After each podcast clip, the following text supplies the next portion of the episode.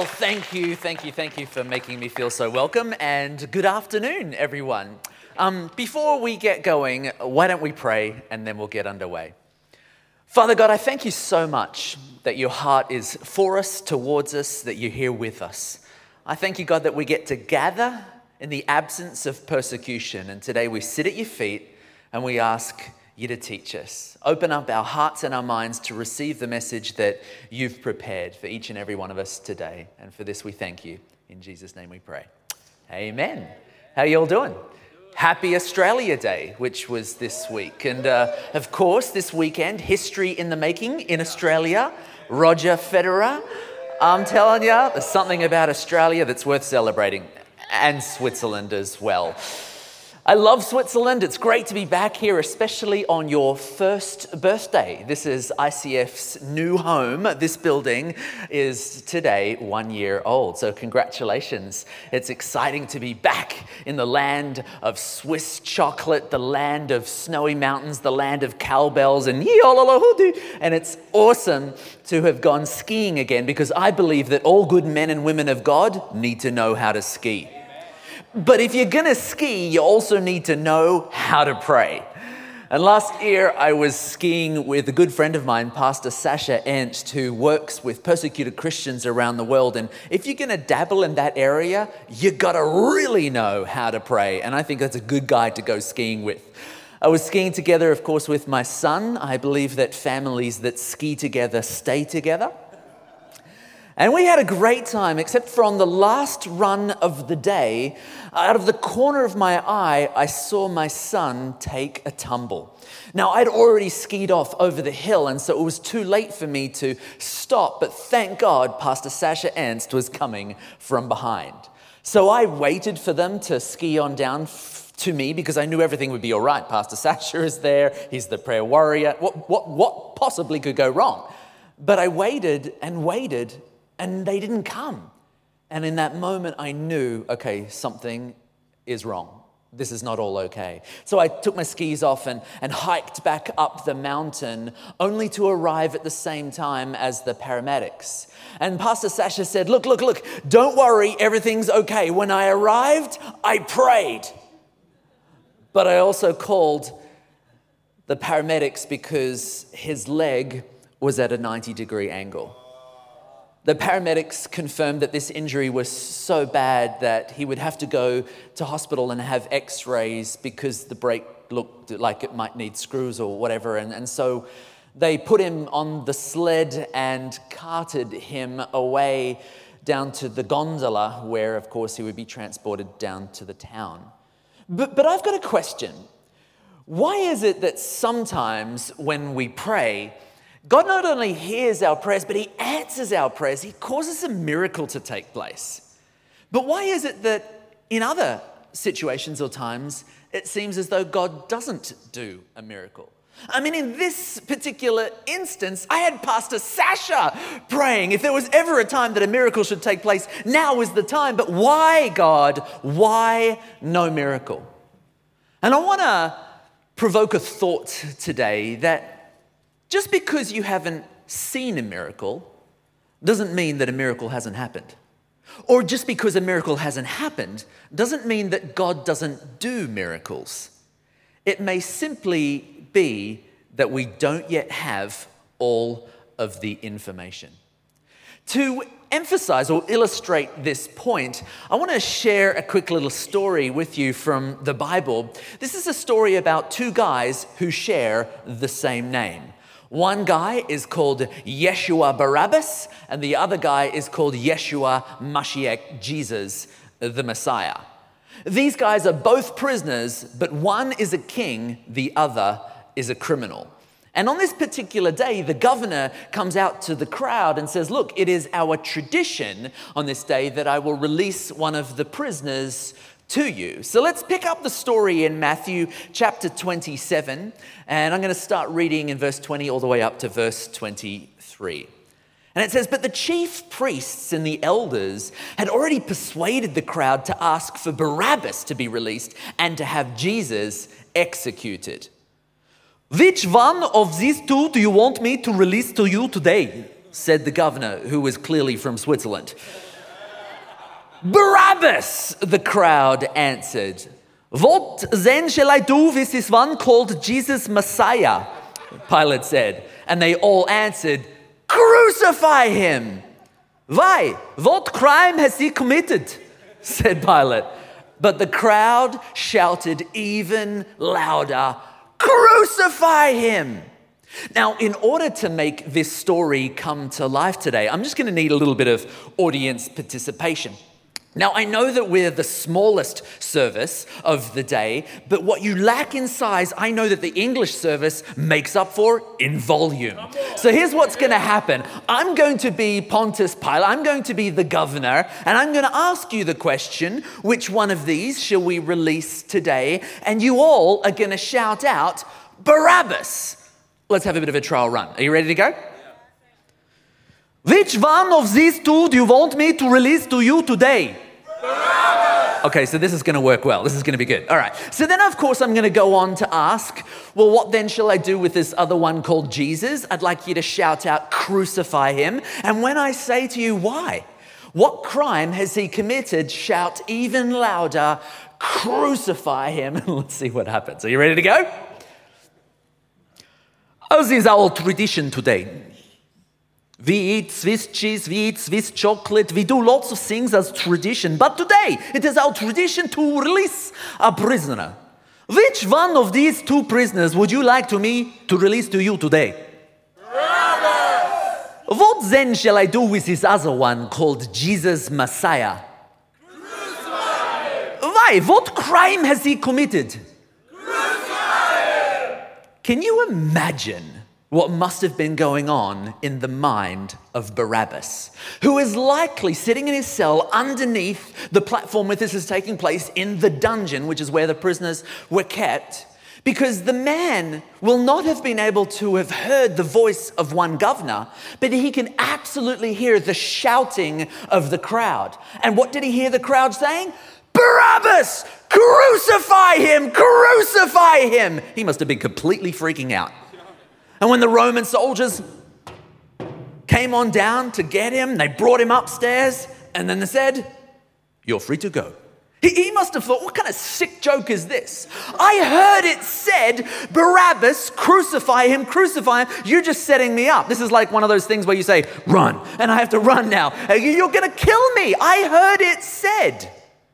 But just because you may have heard it said doesn't necessarily mean that you have all of the information. I love the Bible, the way it puts it. It says, faith comes by hearing, and hearing by the word of God. In other words, there's a pause in the middle of the statement. Faith comes by hearing. In other words, you can hear some things, and as a result of what you've heard, you will develop a faith or a belief system for it.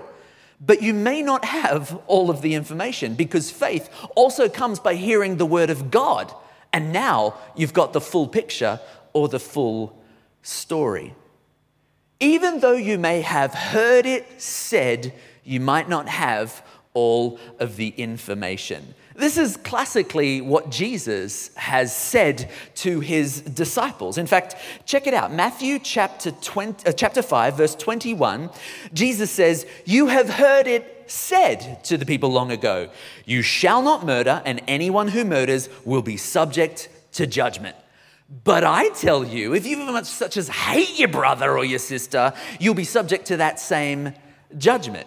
Or as it goes on to say in verse 43, you have heard it said, Love your neighbor and hate your enemy.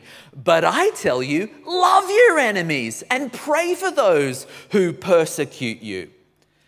Even though we may have heard it said, we may not yet have all of the information. I love how Jesus would share these paradoxes with his disciples. A paradox is simply a seemingly absurd or contradictory statement that doesn't seem to make sense, but yet, when investigated, may actually prove to be true. And if you will allow me, I would love to share just one more paradox with you today. Are you ready to go? Three of you? Anyone else ready to go? Ready to go? ICF Zurich International Church, let us begin. You have heard it said that if you want to get anywhere in life, you have to think bigger or dream bigger. But I tell you, don't just think or dream bigger, think better.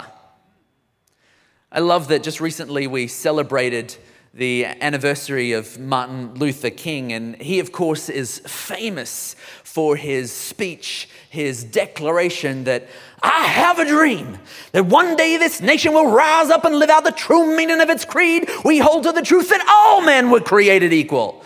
Martin Luther had a dream, but my guess is you all got a dream. I've got a dream. We've all got dreams, and dreams are incredibly important. But at the same time, my observation is that people don't typically get what they dream for, they get what they plan for. And people only tend to plan for that which they believe is possible to achieve. Sometimes you might hear people saying, No, no, no, I'm believing for the impossible, but it's an actual contradiction in terms. Because if you're believing it, then you think it may well be possible. Even though it might seemingly be impossible, I believe that there is a way that it could be possible. Because if you're believing for something that's not actually possible, well, that's not a belief or a dream, that's just called wishful thinking. You're on a journey to nowhere. The Bible puts it like this As a person thinks in their heart, so they become. I love uh, hearing American motivational presenters um, around the world, especially on the topic of finance, because they often quote, or should I say, misquote, this statement. They'll often say things like, as a person thinks, so they become. So if you can just think positive, you can do, be, or become whatever you want to be right? You heard that before. But, but I'm like, misquote, because it's not as a person thinks, so they become, it's as a person thinks where? In their heart, so they become. But hang on, what's the heart got to do with thinking? Don't we do our thinking in our head? Well, it might surprise you to know that the heart and the head share each other's properties. That the heart actually has 10 to 40 million neurons or brain cells in the heart. And the head has its own heartbeat of sorts. We call it the sensory motor rhythm, such that if you were to wire up your heart to a computer monitor and wire up your head to a different computer monitor, one is called an ECG, an electrocardiogram, the other is called an EEG, an electroencephalogram, you will see two different bleeps on the screen. The head, in other words, is operating or beating to its own drum. The heart and the head share each other's properties. If you have a thought, a thought is easily manipulatable. It's easily changeable. I can change your thinking just by telling you new information. But when a thought migrates south and becomes infused with what the Proverbs describes as the seat of emotion, when a thought is infused with an emotion, it becomes your philosophy, your belief system. The word philosophy actually comes from the ancient Greek word phileo, which means love. So, in its most simple term, the word philosophy means to be in love with what you know. When you develop a belief system, this is now not easily changeable. I can't shift your belief system so easily. The thoughts up here, easily to manipulate. The beliefs down here, very difficult to move. And once a person believes in their heart, because of the difficulty that we have in moving it, well, that's in essence who we end up becoming. So, my question is what do you believe? And who is it that you're becoming?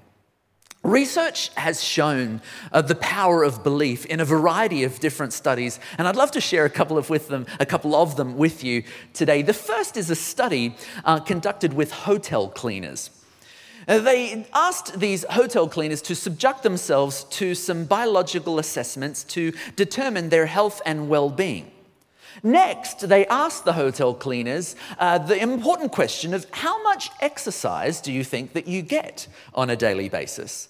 And the hotel cleaners would typically respond by saying, Well, Man, we work such long hours that uh, I don't think we've got much time to go to the gym at the end of the day. And, and by the way, at the end of the day, we're so exhausted that even if we had time, we don't feel like going. So most people said, I don't get much exercise. But then researchers randomly allocated them into two different groups. And to just one group, they showed them a short 15 minute presentation highlighting that as a hotel cleaner, it's one of the most healthy, exercise filled professions that you can have. Such that when you're vacuuming the floor, that's like a tricep workout. When you're making the bed, that's a latricep workout. In fact, your eight hour workday is the equivalent to a three hour workout at the gym. You got one of the healthiest professions around. And then left it at that. Three months later, the researchers returned to once again conduct some biological assessments on the hotel cleaners' health and well being. And what they discovered was that the people who watched the short 15 minute presentation had lost weight. What's more is that they had overall lower blood pressure and a reduction, significant reduction in body fat. Hang on just a second. What's changed?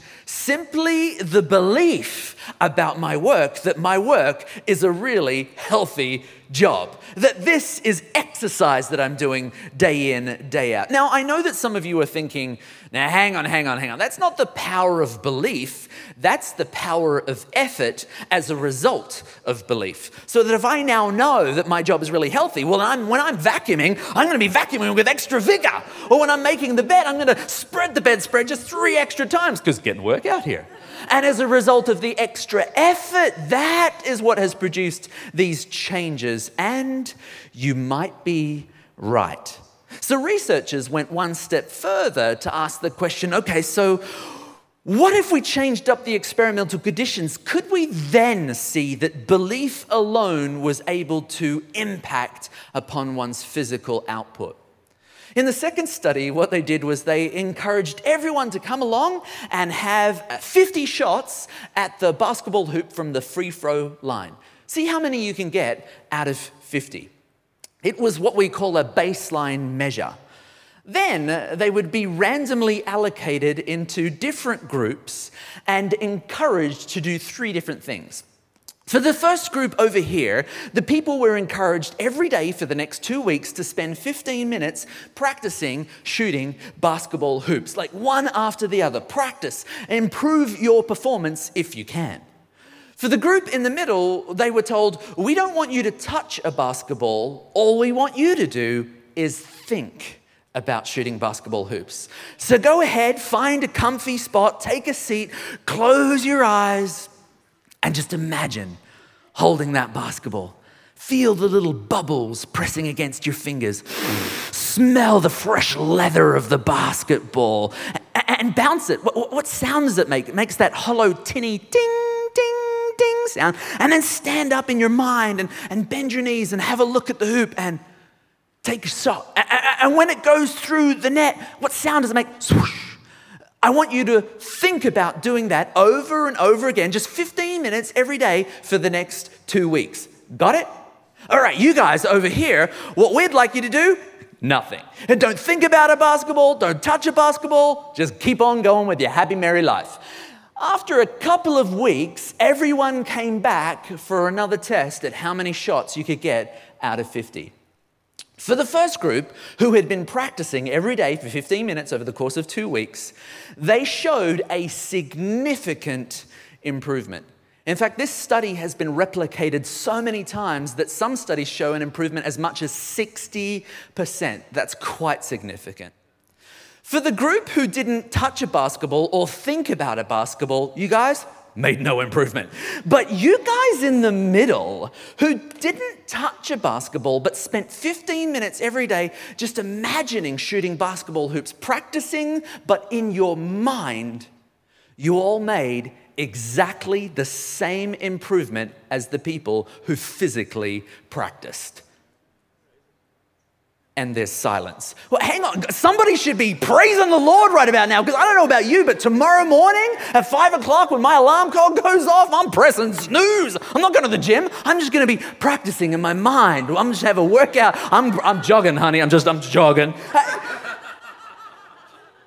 it's as powerful for skill development but not necessarily for biological change. So the question is still remaining, the jury is still out. Can you believe? And it would actually change your biology somehow, not just your performance as an improvement, but could you actually change your biology like we suspected in the first study? So let me share with you one final study. This study instead of breaking you into different groups, everyone got to participate. And in this study that was conducted by Yale University, they gave everyone a couple of milkshakes to drink and wanted to see how our bodies metabolize them. They, take, they would take a small blood sample at the beginning before drinking the milkshake, and then, of course, a small blood sample after drinking the milkshake to see how our bodies respond. Now, I said there were two different types of milkshake. The first type of milkshake is what we would describe as the healthy milkshake. This is where it's organic Jersey milk, less than 2% fat, organically grown vine ripened fruit, kind of like a, a, fruit smoothie, if you will. It might not taste very good, but you better bet your bottom dollar it's gonna, it's gonna be healthy for you. Whereas the second type of milkshake is what we call the creme de la creme of milkshakes. This is where the flavors have been chemically engineered to make your tongue lick your brain. Like this is gonna rock your world. It might not be healthy for you, but it sure tastes good. So enjoy it while it lasts. What the researchers found was that when people drank the healthy milkshake, they had a small drop in their ghrelin hormone. Ghrelin is an appetite regulating hormone that is secreted in concordance with or in proportion to the number of calories that you have consumed. But when people consumed the unhealthy milkshake, they discovered that they had a 300% greater drop in the ghrelin hormone. Which, on the one hand, kind of makes sense because if you're consuming a whole lot more calories and the ghrelin hormone is secreted in proportion to the number of calories that you are consuming, then, well, of course, we would expect to see much larger volumes of ghrelin, the ghrelin hormone, being secreted in our bodies. Except that's kind of when the researchers broke it to the participants and said, yeah, both milkshakes, exactly the same exactly the same milkshake. We just told you that one was unhealthy and the other was healthy.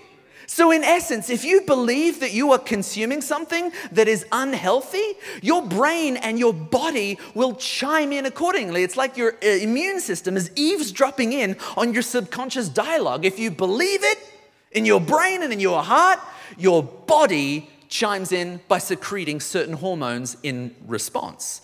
But if you believe you're eating something healthy or consuming a healthy milkshake, well, then your body is tricked by your brain into producing just a small amount of ghrelin. Once again, somebody should be dancing and praising the Lord like this is exciting stuff. I don't know about you, but after this, I'm going to McDonald's. I'm ordering a Big Mac with fries, and I'm just going to believe uh, that it is healthy as the juice drips down my face. But of course, you know that also isn't quite true. Because, as the saying goes, a person convinced against their will is of the same opinion still. You can try and convince yourself that the Big Mac is healthy, but deep down you know that you know that you know it's not. You can try and plead the case with the people around. No, look, it's salad and like lettuce and a piece of tomato, one gherkin. Like, this is healthy.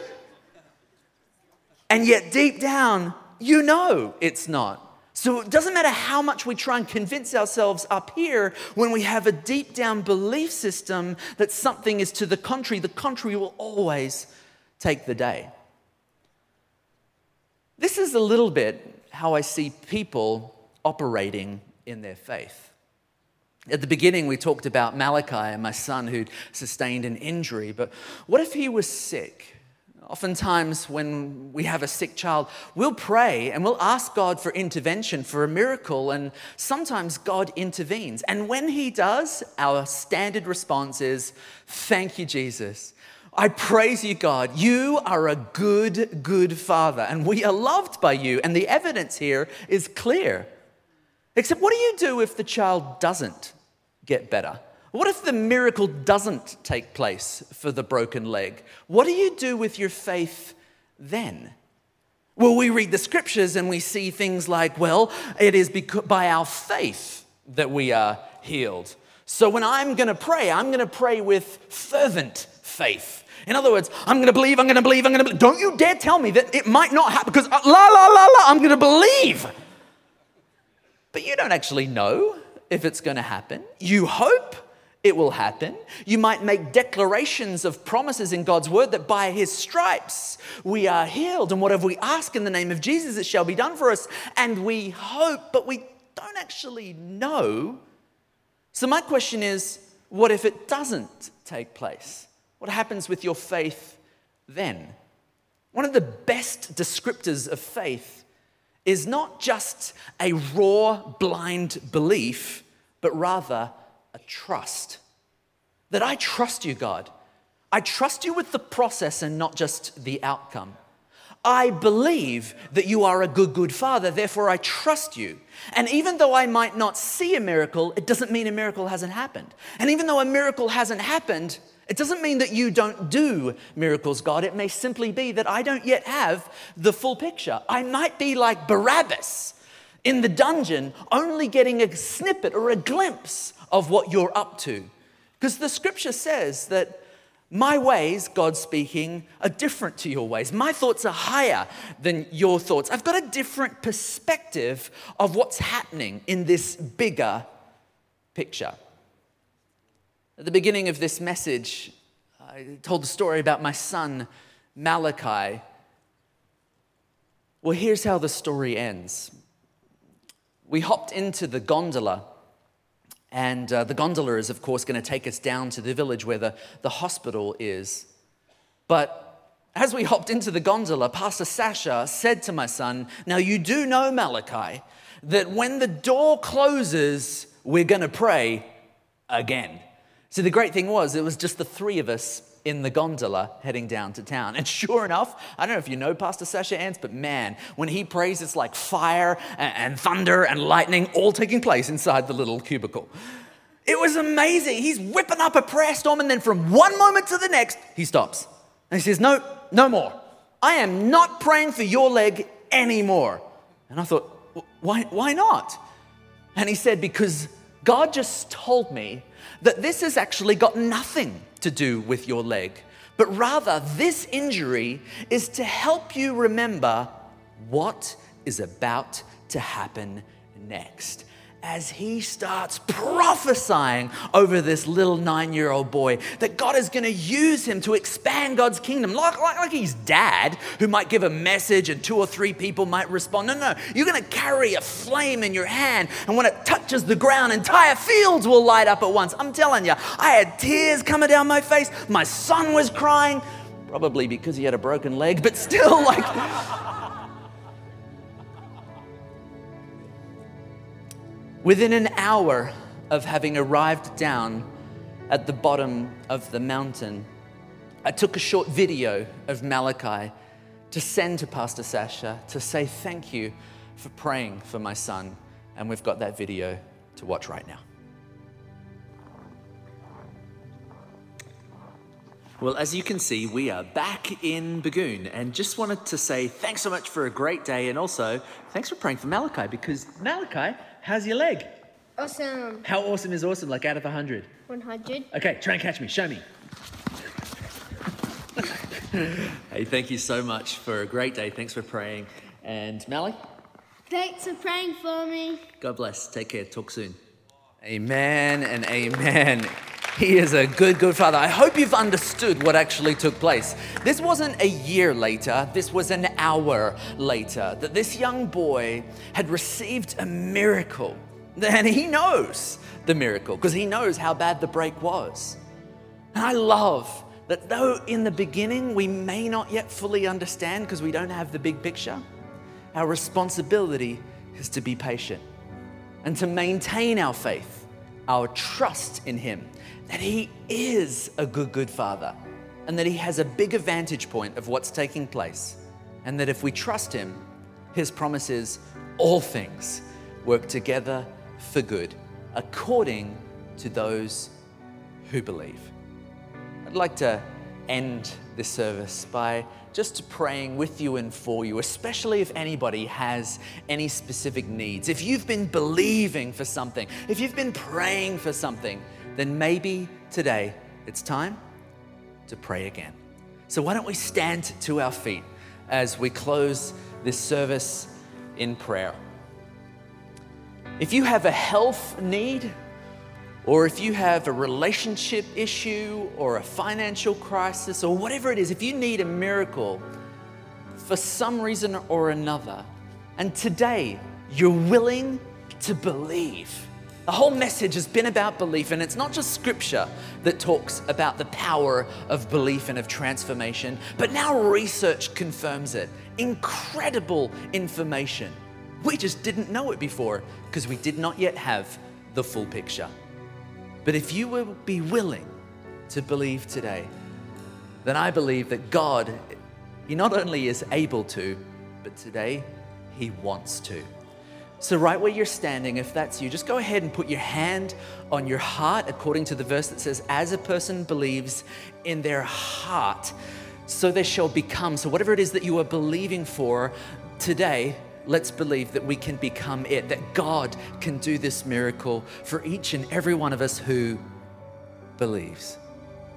Father God, I just thank you so much that you are a good, good Father, and we trust you implicitly today.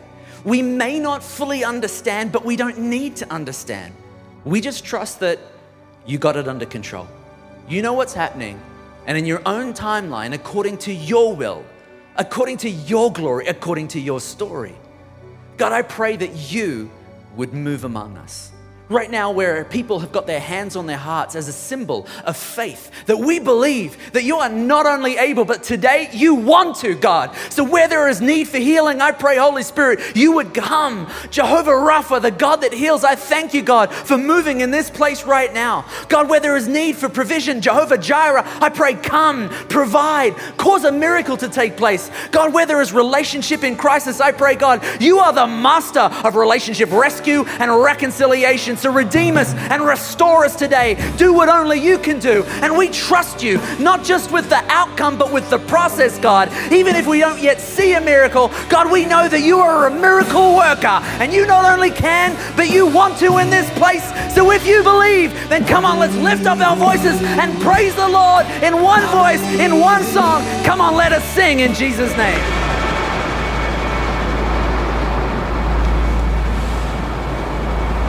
Sometimes I wonder, when everything fails and fades away, what does remain?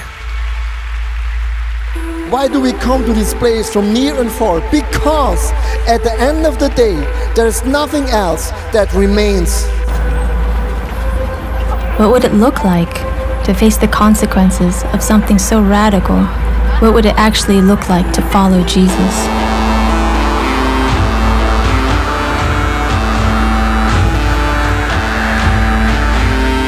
Friendships may fail, heroes may fail, eventually riches turn worthless. He stirs a thirst for truth, compassion, and love. Nothing that this earth could ever quench. What is it that we can truly build our lives and hope on? There is one thing and one thing only when it's all said and done. He alone is our solid rock, our center, and our foundation.